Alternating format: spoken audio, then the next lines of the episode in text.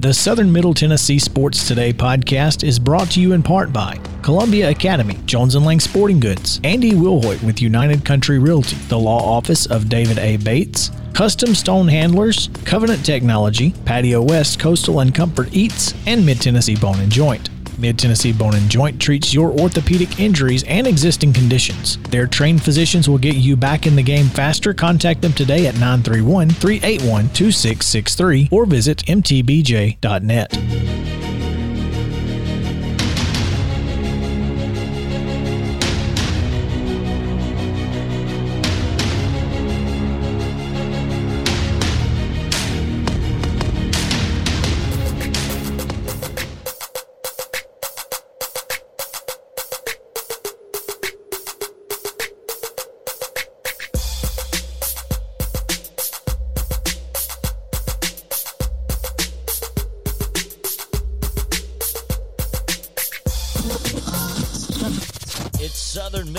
Tennessee Sports Today with TSWA Hall of Famer Maurice Patton. Here's Chris Yao. Welcome back into Southern Middle Tennessee Sports Today, presented by Mid Tennessee Bone and Joint. I am Chris Yao, along with side Mo Patton and the illustrious potentate, Coach Mike Lyle. As we come to you live from the Lee Company studio right here in Columbia. Very excited to continue speaking with Joe Williams on the Parks Motor Sales Hotline because Joe is uh, heavily involved with the Nashville Fairgrounds Speedway. And with that, uh, he can hopefully answer a lot of questions that I, I personally have uh, concerning the situation because I, I am a proponent of continuing racing in downtown Nashville. Now, there are a lot of people, Joe, uh, who live in that area who are not necessarily proponents of this, um, despite having Not necessarily. this, That's one way to put it. despite having, um, you know, purchased or rented homes next to a 100 year old speedway. Is that the best way to put it? That's, well, I mean, yeah, I mean, it's pretty normal. That's I one mean, way. it's- yeah, it, it, it's pretty normal. You know, um, folks sometimes don't do their due, due diligence, and the area has grown. Uh, there are lots of tall and skinnies. It, Mhm. it is an area that ha- that just reeks of gentrification. Uh, of course, the term where you, you take the folks who've lived there for years and uh, buy them out and get rid of them, basically, and you bring in new folks who have more money. Uh, and, and there's there's a good portion of that. And I mean, even I think the the soccer stadium is the soccer folks have recognized that as the stadium's going up. You know, their their new all exclusive club is is called the WeHo. The what? Sure, WeHo. I mean, that seems. That's- mm, That's in, that's in honor of the Wedgewood Houston district, which is which is right next door. oh, so it's like Sobro, but Yeah, no. yeah. I don't think that Yeah. works. I No, don't, I, I don't think that's to- working the way they intended. So Mm-mm, mm-mm. I think I'd get away from that one. But Well, there are. who, So who are we and what do we know? Here's the here's the difference between soccer and, and racing is there are four corners in soccer, so I guess WeHo might work. Well, there, well, yeah, uh, four turns in, in racing. Let, let, let me let me give you just a real quick historical background. Okay, place the the, the track opened in 1904 as a horse racing track. Actually, opened in the 1890s as a horse racing track. First car on that facility was in 1904. Um, it was a one mile dirt track actually, and in the old days, the state fair was held inside uh, the horse track. Now, in 58 or so, Bill Donahoe, Mark Parrish, a couple other folks got a contract, cut a deal um, to do auto racing because they've been doing some, some stock car racing there and they wanted to make some changes. Part of that, I didn't, I didn't find this out about a year ago, but part of the deal was Mr. Donahoe owned some land out in the middle of nowhere. And uh, traded it and and sold it at a, a hugely reduced price, maybe given it to them um, to create uh, a place for horses uh, in a section south of Nashville called Maryland Farms. Hmm. Go figure. That's why, yeah, that's why you see all the horse statues out there.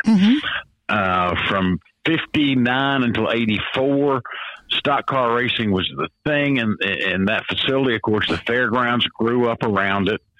Um, you had cup races from I think '59 to '84, um, at which time it they left because the guy who held the lease with the fair board went broke, and we all know how it's kind of bounced up and down since. Well, over the last several years, been a whole lot longer than folks realize. Uh, there's been some behind the scene works to bring this thing back to where it was. And the folks who own Bristol Motor Speedway, uh, Speedway Motor, Speedway Motorsports out of Charlotte, uh, have, have made several uh, proposals.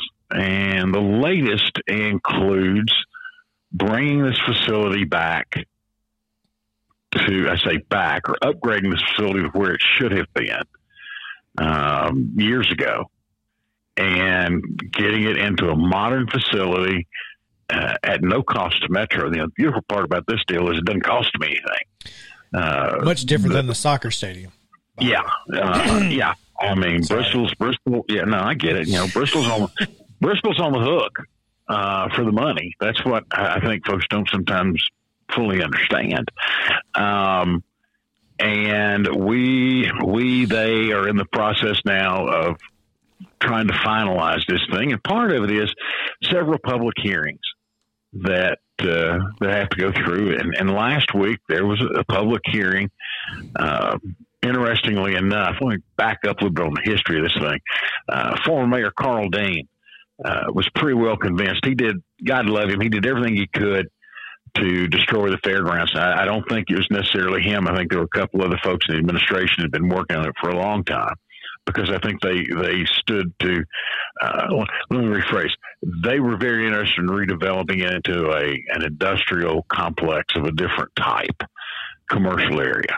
Um, but the people of Nashville, uh, what was called the Red Army at the time, uh, got enough signatures. And they, it was on a ballot initiative. Naming groups, naming groups is not on the uh, the not very well done in Nashville, is it? No, no. Sorry. No. Continue. I The know. Red Army. Yeah, well, it was the Red shirts that they wore. Um, they actually, uh, by 71%, the people of Nashville voted that the fairground should stay and all of the uses that were then in place should remain, which were basically uh, the flea market, the racetrack, and the state fair. Uh, obviously, the state fair has fallen to, the wayside. There, were some uh, some maneuverings there. Uh, this soccer stadium was a, was a brand new concept, and that construction basically killed any hope of having a reasonably sized state fair on that property. Uh, but like I said, the charter now says that it has to stay. So Bristol's come in and said, okay, let's do some things. Uh, and the concerns of the neighbors uh, obviously are traffic and noise. What I can't understand is there's almost no restriction on the soccer stadium. And if you've never, if they're successful as they intend to be, and I hope they are, uh, if you've never heard 30,000 Vuvuzelas going off at once, you don't know what noise is. Um, I've, I've been around about five, and within 20 minutes, you know, I'm I'm I'm a I'm a very pacifist person, but I was ready to kill somebody. Um, If they know how to use them. If you know how to use one, it can be ridiculous. We we had a guy in our in that arena football team in Birmingham. We had a guy in our fan club who knew how to use one, and he got kicked out of a couple of uh, visiting arenas because of it. They Huntsville told him to quit blowing the air horn. And he said, I Yeah. don't have an air horn. He goes. We can hear the air horn. He said, I've got this, and it's powered by my breath. And, and it sounds like an air horn. So just imagine 30,000 air horns going off in one place because it ain't good. yeah. Um, but uh, long story short, the neighbors' concerns, obviously, you know, they, they, they talk about noise. Well, Bristol's already brought in experts. Uh, they're talking about 20 to 30 foot uh, noise barriers. And, and part of it is it sits down in a hole, so it'll contain itself pretty well anyway. Um, in all honesty, uh, they're talking about video boards, brand new grandstands, Mm-hmm. uh, updated everything, safer barriers on the walls to make it safer for the for the uh, for the drivers. They're talking about uh, including weekly racing in this. And when I say, let me rephrase that. Used to be we talked about weekly racing because we raced every freaking week. Now we talk about local racing because they're limited to about six or eight or ten. You know, one thing the neighbors don't understand, there was a time back in the 60s and early 70s where they raced on Tuesday nights and Saturday nights. They'd race 60 dates a year. You know, and and Bristol's talking about doing 10 or 11. Let's you know, let's talk about let's talk about number of days that It you're could be inconvenienced. worse. Yeah, Yeah. it could be worse. And and it's not necessarily an in, I mean, we're talking about weekends. Yeah. And being over by what, ten o'clock? Well, that's the fun part. Ish. You know, they're, they're yeah, they're putting they're putting they're, they're demanding. So one, some have even demanded a nine o'clock curfew. Well that's insane. Um, that's insane, especially since there is no curfew on soccer. Uh, I wonder what happens if you get a couple of lightning delays. and It's about 1.30 in the morning in a nothing nothing game that's critical to the playoffs. Hmm. How those thirty thousand Vazulas are going to sound on Thursday night? um, you know, it's you know me. I'm I'm trying to look at everything. Uh, it's a great opportunity for the city. The the revenue that it would generate for these new hotels that are going in downtown. Um, what it would do for um, restaurants, service industries, Lower Broad, all these things that you know. And, and if you think Nashville's not a racing town, go talk to Jason Rittenberry, Matt Cruz over at the Grand Prix. Um, you know, talk to the folks at the Super Speedway who, who are bringing a cup race back to Middle Tennessee for the first time since 1984 uh, next month. we actually do need to talk to Matt Cruz. We do need to talk to Matt in Matt the next few yeah. da- in the next few weeks. So thanks for reminding us. yeah, I mean, even though you know, even though I'm not going to work with those guys apparently, but it's still a good thing. Uh, great people doing doing great things. I, I I am anxious to see the Grand Prix. I'm anxious to see the fencing they put over the bridge because the first thing I thought was there's going to be somebody in the Cumberland. Uh, It's a, it's a reasonable thought, it, you know. Yeah, because I, I, I kind of had that visual myself. So I was so being a little bit f- facetious, but they, they actually have that's part of their plans. They have a way to keep those things on the bridge if something and, happens. and they are building those at MTSU. They're building the with pro- barriers at MTSU. with the Yeah. concrete concrete industry management Yeah.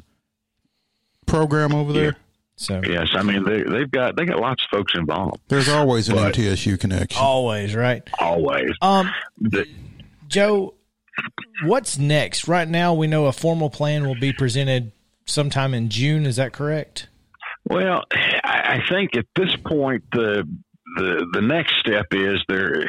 The Mayor Cooper of Nashville had already signed a letter of intent. We're going to do this. Uh, like I said, there's several hearings. It'll have to go to, uh, I think, the council one more time. I, I think the, the next step is for Bristol to sit down and present the Fair Board with a draft contract that they can go through and, and make changes, negotiate over. Uh, I, I, from what I saw uh, last Tuesday night or the Tuesday night before, I don't know. The whole world's running together on me. Um, softball will do that. Uh, from, from what I saw, eh, there's there are four sitting members of the fair board. Uh, I think one's really positive, two are favorable, and there's one that's just campaigning uh, for a future council seat and preying upon the fears of of folks um, who just don't want this to happen. You know, the, the and there's so much misinformation, and, and there was one, I guess, one of the first speakers against the racetrack. Her testimony or her, her comments went viral, literally on the internet. Mm-hmm. When she made the comment that she couldn't understand why they needed this racetrack in the middle of town, there's no other city in the nation that has a racetrack in the middle of town. Oh, really? I, yeah, I, I, I think somebody actually sent her tickets to the Indianapolis 500. Um, I don't know if she got them or not, but I know somebody was going to send her some. But you know, her other comment in a, in a To be fair, to be fair, I'm not sure that that's in the middle of town. I've driven Well, past. neither is the fairgrounds, really. and that's what I was. yeah. So it's in the middle of the neighborhood. I mean, it's yeah, it's it's right dead in the middle of about three big neighborhoods. Yeah, when I heard the when I heard the characterization of downtown Nashville, I was like, hmm, really? I don't know. Well, it's, it's no different than than you know. You want to? I'm going to claim I live in downtown Franklin because it'll help the property values. I'm way on the wrong. I'm way on the wrong side of the railroad tracks for that, baby. Well, it may help. Uh, it may help the property values, but it doesn't help your property taxes. I saw your reaction to yours yesterday. yeah. Yeah. Yeah. Anyway, Well, uh, anyway, the, you know, her, her other comment that she couldn't understand why they needed this thing when there were five other fully operating facilities hosting NASCAR and F1 events within 20 to 30 minutes of Nashville. And we can't find any of them. I, you know, I blew hmm. Google up yesterday. They called me and said, "Please quit asking the question." you know, I mean, not, we can't find it. I mean, Alexa cussed me. So, can, can you please find any of these?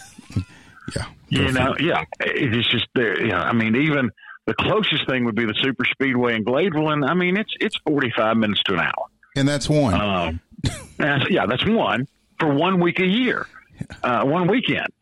So I, you know, it's just it, it, it's the typical uh, NIMBY kind of reaction.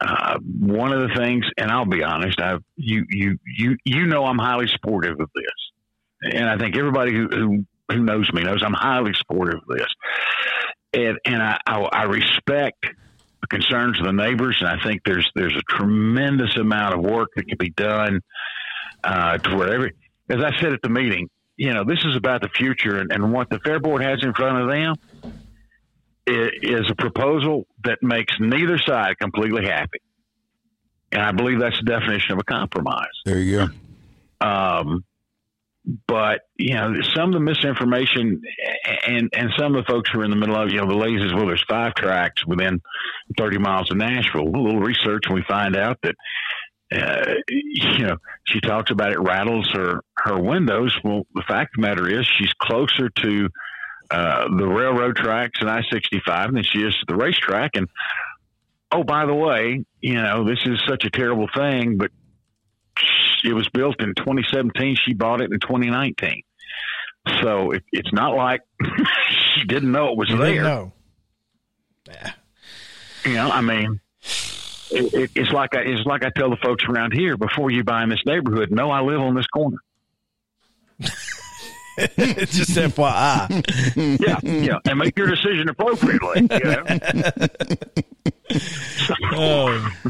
Joe, uh, thank you for answering some questions because I, I mean I know that it's it's it's been going on for years and, and we've talked about it on this show before and, and hopefully uh, there will be a compromise that will end up with a a renovated facility that will look and feel like a major city racetrack should look and feel. And it's something that's not going to cost, you know, not going to cost. Uh, Taxpayers, cost anything. taxpayers any money, and, and that's the other thing. One one of the big complaints. And here's Nashville. Here's the difference. Here's what's happened to Nashville as a city. You know, we talk about Nashville. It, it truly is not just Nashville because Nashville is Nashville Davis County. You got to figure everybody. And one of the complaints was, well, did you hear all the speakers who who spoke for it? So many of them come from, um, you know, they, they don't live here. Well, take a trip to a Titans game, a Predators game, a soccer game. Um, you, you okay? Uh, a Vanderbilt football game, uh, t- a TSU football game. Go look at these events and go count car tax. Mm-hmm. Hmm. I mean, that, that's that's the that's the key is that Metro Nashville is not just Davidson County. At and this that's point. the beauty of it. Yeah, I mean, because that's Yeah. what so many of these entities sell is their reach. So, I mean, you can't tout it when it's convenient and then discount it when it's not. I mean, it just comes with with the territory. I think. You you will appreciate this. One of the funniest comments that I heard on Tuesday night, and this is this is when I, I decided I had to leave. As soon as I, I wasn't going to speak, this is what made me this is what made me actually get up and speak. And I said, Ben, when I when I say my piece, I'm leaving. But there, there was a, a little group on the side in between speakers. They made the comment, "We just need to build a wall around Nashville."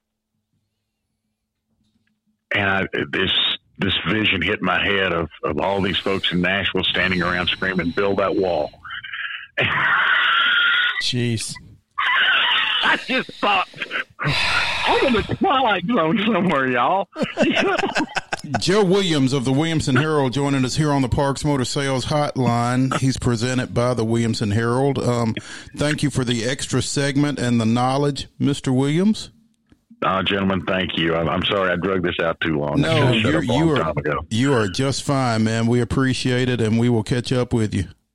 All right, y'all, y'all be careful on the ball fields now. Hey, you do the same. We'll talk to you. Bye. All right, we are going to take a quick break. When we come back, we'll talk about the Braves, Sounds, Preds, all that and more. It's also Top 5 Tuesday. We'll get to that a little bit later as well. So stick around on Southern Middle Tennessee Sports Day, presented by Mid Tennessee Bone and Joint. We'll be right back in the Lee Company studio. Hey, folks. While we take a quick break from the show, I want to tell you about our friends over at Custom Stone Handlers in downtown Columbia. Ned Rich and his team at Custom Stone Handlers believe in leadership. And outside of the military, our greatest leader building platform is sports. Custom Stone Handlers proudly encourages young people to get in the game. You can contact them today at 931 490 4990 or visit CustomStonehandlers.com.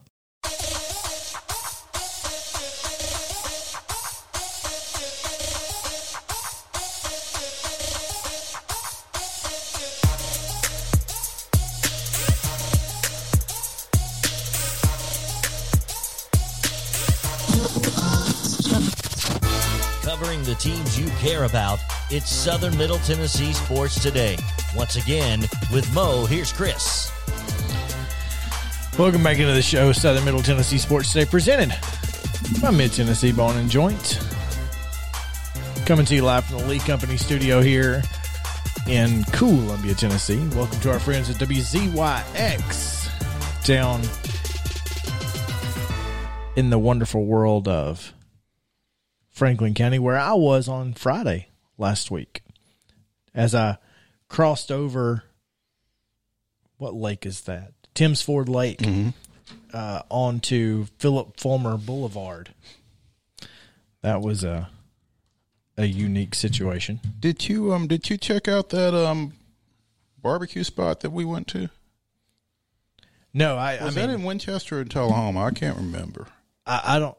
I think it was in Winchester, I but it uh, too.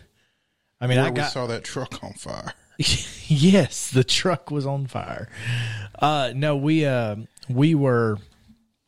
Well, I got there about an hour and fifteen minutes before the wedding was set to start, so I had to hustle and bustle to get uh, to get set up. Nothing like giving yourself some time. Well, the ceremony site had had its own sound system, so I didn't have to do anything there. Uh, so once I got music playing there, I had about an hour to set up my other stuff, which is what I really need. So it worked out. Uh, speaking of our friends at WZYX, I want to tell you about Southern Middle Tennessee Outdoors. It's a uh, locally produced radio conversation with special guests involved in the outdoors. Uh, it's hosted by, of course, WZYX General Manager Al Clark, and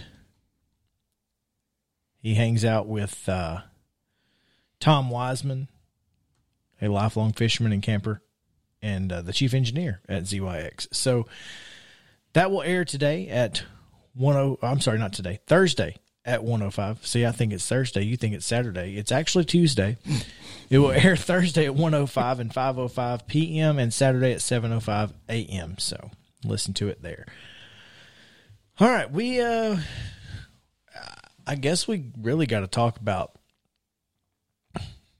Jacob Webb and the situation that the Atlanta Braves are in with their bullpen because Max Fried goes out with cramps in his hand just hours after we find out that Huascar Ynoa has a broken has hand. a broken hand. You talk about bad to worse. It sucks Man. being a Braves fan. Yeah. Meanwhile, just came across a tweet um, here about an hour or so ago, I guess. Mets announced Kevin Pillar suffered multiple nasal fractures and will be meeting with a facial specialist in Atlanta to determine next steps. That's unfortunate, and it's- it's just it's. We've seen this happen before. I mean, Dan Dansby's been hit in the face. Uh, J-Hey got hit in the face.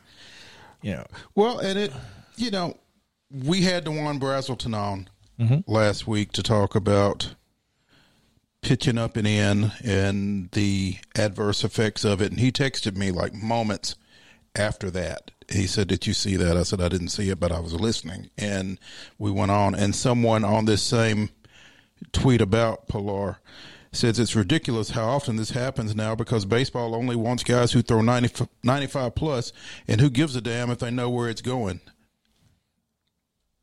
That's hundred percent true.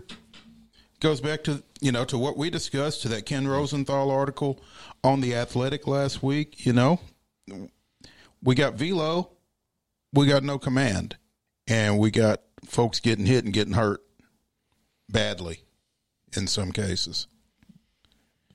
And as long as the infatuation is with the radar gun, it's going to continue. Yep, That Yeah. is and and an issue. you know you you got you got stars getting hurt, not not just you know Kevin Pillar who's been with the Blue Jays with the Giants. I mean, Bryce Harper got hit in the face a couple of weeks ago. Fortunately, it wasn't anything serious, but you know, is is it going to take some? If if Bryce Harper getting hit in the face doesn't have an impact on this, then who's it got to be for somebody to take note? Evidently, though, there's or, or, seems or is it just the game?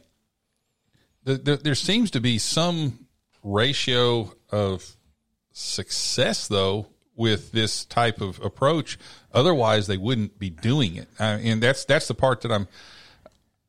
Don't don't get me wrong. I, I'm I'm a big proponent of a pitcher versus a thrower. I'd much rather have a pitcher with control and can pinpoint his spots than some guy can throw 100 miles an hour and we have no clue where it's headed. Uh, but evidently, the fact that that they keep pumping these guys up or bringing these guys up and they keep pumping these guys out, evidently there's some kind of success ratio against uh, against hitters that uh, that keeps this moving In that direction. in that direction. I, you know, uh, I don't know what it is. I don't know the stats. I, you know, but it, you know, it's Well, one thing I mean- have learned. If it doesn't work, they don't do it after a while. well, I mean, I, I guess common sense is that harder is better, but if you don't know where it's going, Yeah, I don't it's know, not I necessarily know how better. that works. So it's not necessarily better. Uh, anyway, um, it'll be interesting to see when Jacob Webb pitches again. Uh, I, I wonder if the Braves will try to run him right back out there tonight because I've not seen the highlights. But you guys say that he was visibly Yes. distraught. No- no question. Yes, no- no Immediately question. after and long after, I saw something on Twitter last night about um, Rick Kranitz and Kevin Seitzer talking to him in the dugout for about thirty minutes, and I didn't really get all of They- that at the time that I saw. It. They may it. need to get him out there. Just you know, it's kind of like that deal falling off a horse. You better get back on, or you're not going to get back on. And if they don't get him back out there and get his mind right, That's the thing, you know, Webb's got good stuff. He's just erratic and he's a head case. And he's been a head case. This is this is not this is only compounding his head case issues. Well, and I mean, I go back to the game against Philly where he got the comebacker with the bases loaded and threw up Into and the- away to the plate. I mean, I and I tweeted then I would just as soon not see this guy again in a Braves uniform. and this doesn't help it any. Here's the thing we've talked about Kranitz and, and the Braves pitching coaching staff. There this is not the first guy that we've seen with head issues, and they can't deal with it. We know this. There is there there is evidence historically that they cannot deal with pitchers with head issues. That's why Mike Foltynewicz It's is in not Texas. is in Texas and not in Atlanta. That's the bottom line. This guy's got to go. Kranitz needs to go, and he would be my first fire. And that's I, I, look. I'm not. I'm, I don't love Firing people. firing people. Having been fired. Well, just because I, I mean, it's it's so frustrating though when you're sitting here. Te- you're telling me that you can't get things worked out in our bullpen, and then Cole Hamels comes in and, And gets things worked gets out. things worked out.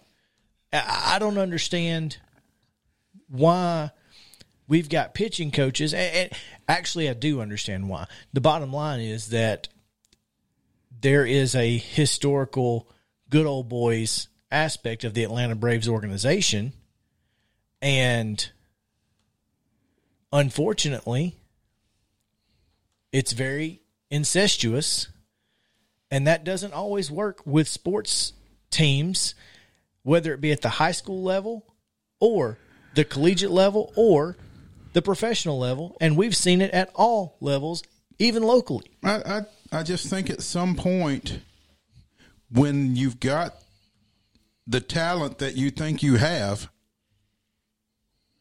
and you continue to watch it not Reach its potential. not succeed to the level that it is perceived to be at, then it becomes a case of, you know, insanity is doing the same thing over and over and expecting a different result. and it's easier to get rid of the pitching coach than it is to get rid of the pitching staff. Now, Is, is it the perception of the talent or is it the talent? I, I think it's. I think we have talent. I think it's both. I think, and and we've I talked about this previously. I think that there are better options. Maybe not in the Braves organization. Maybe in the Braves organization. I think there are better options for that bullpen than what we've seen. I put a lot of this at the feet of Alex Anthopoulos. I think Snitker's hands are tied. I mean, this is what we've got, and I'm trying to make chicken salad out of something else. But you know, to some degree, also, what is Kranitz doing? Develop your talent. We've done nothing but draft pitchers outside of Shane Langeliers for the last three years. We get to see one of those tonight. If you're going to be watching the Braves, You won't be listening to him here, though. you won't be listening to them. I, I also won't be watching them as long as the rain stays away. Yeah. Um, Braves continue their series against the Mets at Truist Park tonight. Um, Braves come in at 19 and 22 following last night's 3 to 1 loss. The Mets are at 19 and 16. Met starter for tonight is still to be determined. The Brave starter for tonight will be Tucker Davidson making his major league debut. Um, 620 first pitch. And as I said, this game will not be carried on our sister station, WKRM 103.7 FM, because Columbia American Little League, as it always is on Tuesday night, will be there starting at 6 with the golden tones of Lewis Maddox. So, but yeah, um, pitching is struggling, bullpen is struggling, offense is struggling, and yet we're Other than that, we're three doing all ga- right. Yeah, yeah. Well, tonight we get three, gun, three games under 500. tonight we get a bullpen game against the Mets. So they're going to throw everything they got at us. Be a good night to get some confidence and get back on track hitting the baseball. Because God knows. Pitching the baseball has not been a strength of late. Other than, I mean, Max Max had a great start last night. Max night. Fried had a fantastic start last night. I think that's and was visibly upset apparently over being pulled out of the game. Maybe because he knew who was coming in behind him. right. I mean, And and I think he Yeah. took that loss. Yes, it was it was counted against him because the, there was a runner on base when he was And he scored. Yeah. So they they scored two runs in that inning. So yeah, I think Fried took the loss. And that's a that's unfortunate. He gave up Yeah. a double, I think, with one out in the seventh, and then Webb came in, Loaded gave up another double, went on Yeah. to load him, hits Pillar to walk to um, force in a run, and Well, they interviewed him when they interviewed him after the game. He mentioned that he understood why. He said, "I just wanted to." He said, "I created that issue. I wanted to get out of it, and I thought I could." In a sense, it wasn't exactly his wording, but that was that was his the, the the tone I got from the interview was I thought I could finish this, and then you know, yeah, the, and whatever he would have been would not have been any, Any worse, worse, yeah. than what happened. he said, but they were they were so worried about him doing something to his hand or his arm, compensating for his hand cramping or something like that. So um, Yeah, you know, it's a fine line protecting those young arms, and so, um, discussing young arms, this day in Braves history on May eighteenth, two thousand four, at the age of forty, not a young arm. Southpaw Randy Johnson becomes the oldest pitcher to throw a perfect game when the Diamondbacks beat the Braves two to nothing. I was watching that game. I was not happy. The big unit joins Cy Young, Jim Bunning, Hideo Nomo, and Nolan Ryan as the only hurlers to throw no hitters in both the National and the American League, and creates the longest span between no nos, having first accomplished the feat against the Tigers in June of 1990. So nearly 14 years there.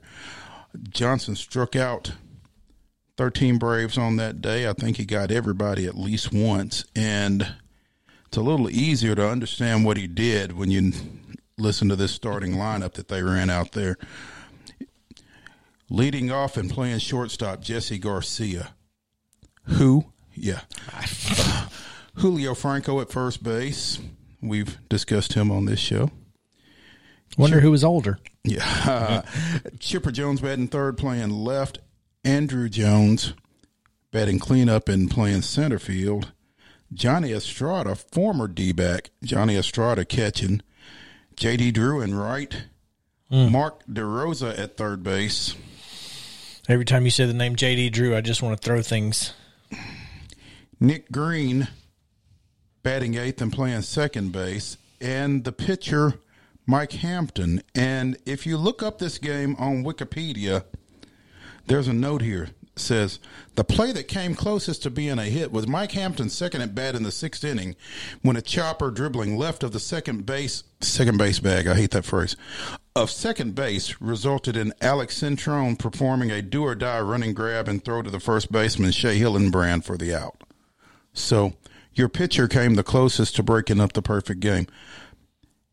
Hampton went the distance in that game, by the way, giving up two earned runs on eight hits, striking out five. So, It's a good day. and, and unless the other guy throws a perfect game, yeah, Oh, that's a tough one right there. That's this day in Braves history. Um, finally, before we get out of here, Sounds in Gwinnett tonight. If you want to watch, if you want to watch Tucker Davidson, you can. If you want to watch any of the younger arms down in, I, I hate this for Gwinnett because I bet he was probably supposed to pitch at some point this week, and now he's Oh, without question. Now he's in Atlanta. now he's in Atlanta. Atlanta. Yeah. and they're going, "Oh crap, what do we do?" so, anyway, uh, they'll play tonight at six thirty-five at First Horizon Park. Uh, come join me; I'll be there. Uh, Preds lose five two last night. It was atrocious. Third period. That's all I'm going to say. The, Pr- the the the Preds have the worst power play in the league, And have for a long time. and clearly have zero uh, intention of fixing it. So there you go. Game two on Wednesday in Raleigh. When we come back, it's Top Five Tuesday. Defunct or dormant college football rivalries. Stick around on Southern Middle Tennessee Sports Today, presented by Mid Tennessee Bone and Joint.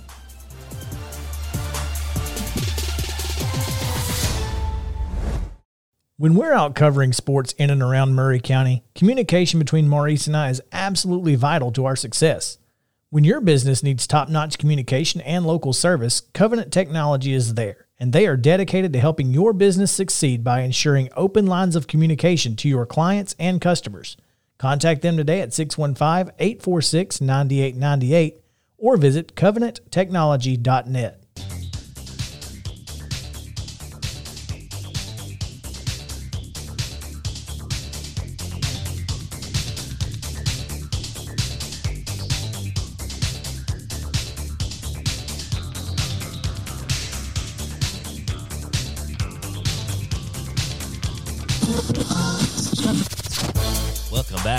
Southern Middle Tennessee Sports Today, the sports talk show you've always wanted. Welcome back into the show. This Tuesday morning edition of Southern Middle Tennessee Sports Today, despite what me and Mo think. Not Thursday, not, Not Saturday, Saturday. Tuesday. Yeah, yeah. Oh man, it's been a it's been a morning. It's been a morning all morning long. Uh thanks for hanging out with us here in the Lee Company studio. We've got the top five Tuesday coming up, presented by Dallas Steel and Mid South Five Fitnesses, who we have talked to last week and will probably see and talk to a little bit next week. Maybe not on the show, but certainly on sm-tnsports.com where you can find all the local high school uh, sports coverage in in southern middle Tennessee. We should definitely be running into him. He'll have three folks at the large class state track and field championships Right. over at Rockvale. So looking forward to that. So plenty of uh, plenty of time to talk to Dallas Steele, and if you want to be uh, trained by Mid South Five Fitness, he's got two locations: one in Franklin, one in Columbia. Check him out on Facebook and on Instagram. Steel Athletes, S T E E L Athletes, and steelathletes.com. All right, now it is the top five dormant college football rivalries. Now, we do not have any set parameters here. It's just if they are generally accepted, they're not playing these games on a yearly basis at this point. Uh, most of mine will be at least 10 years dormant.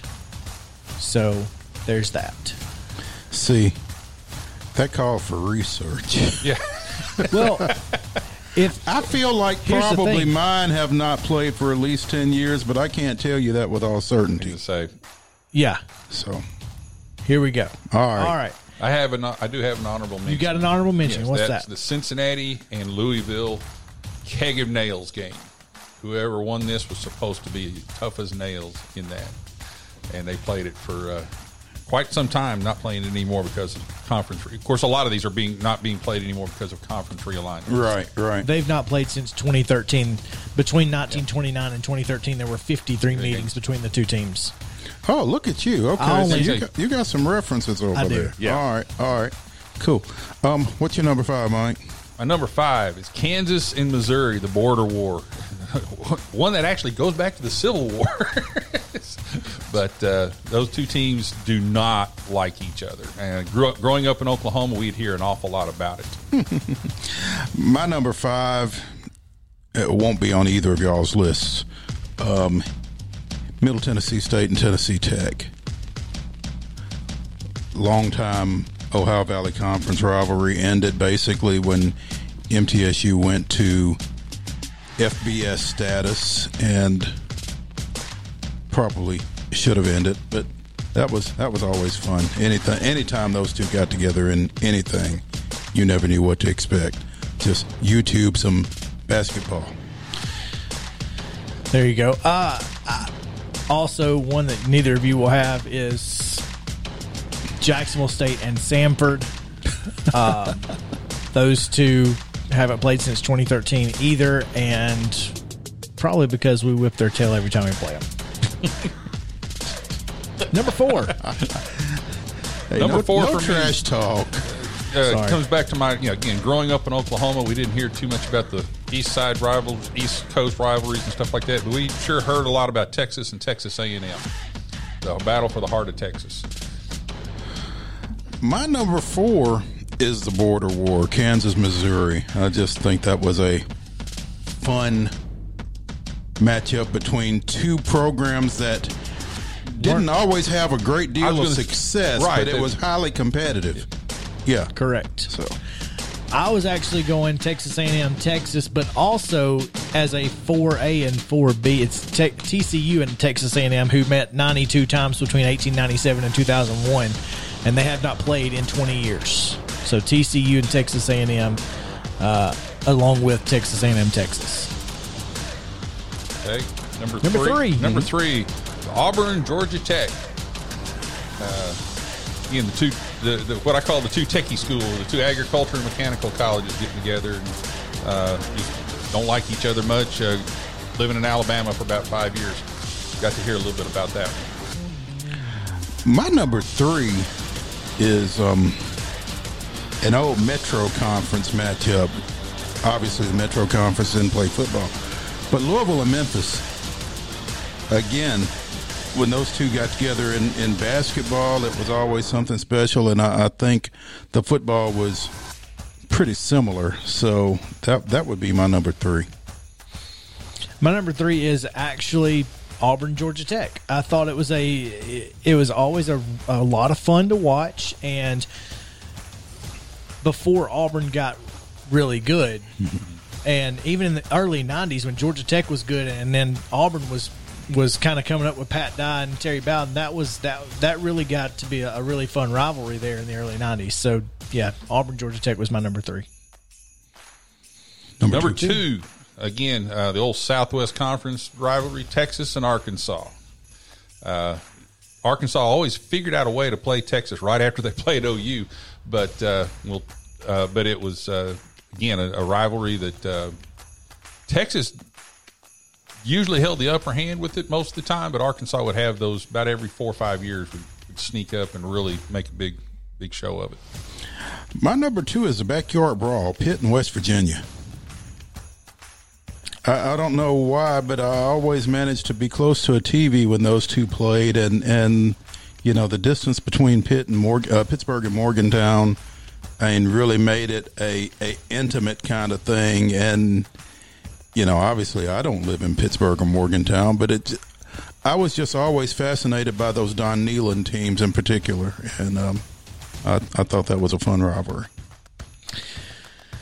So my number two is Memphis and Southern Miss, and I miss that because the, and and kind of Memphis UAB too, mm-hmm. because but Memphis leaving the Conference USA really just destroyed a lot of great rivalries. So Memphis and Conference USA, let's just put it that way. But Memphis versus everybody. Huh? but mainly that Southern Miss and UAB rivalries.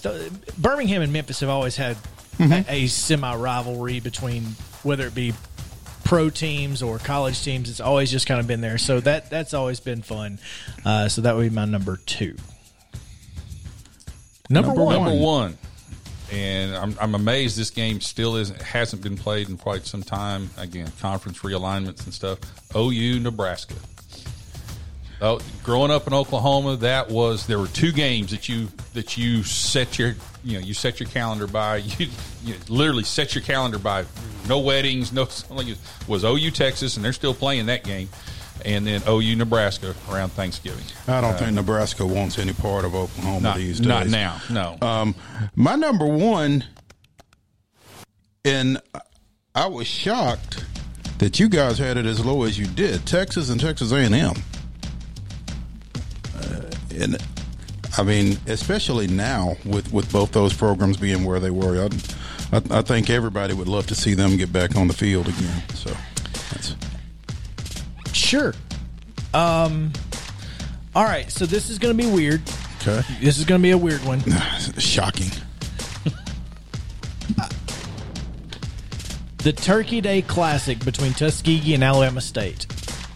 They've not played, Tuskegee and Alabama State have not played since 2012. The Turkey Day Classic still exists with Alabama State, but they play different people now. And Tuskegee and Alabama State, when they played the Turkey Day Classic, it was must see TV. And Why are they no longer playing it? I don't. I, I guess because Alabama State and Tuskegee, they're. I'm not even sure if Tuskegee's even playing uh, FCS or. They're not. They're D two, I believe. So that may be why I, I don't.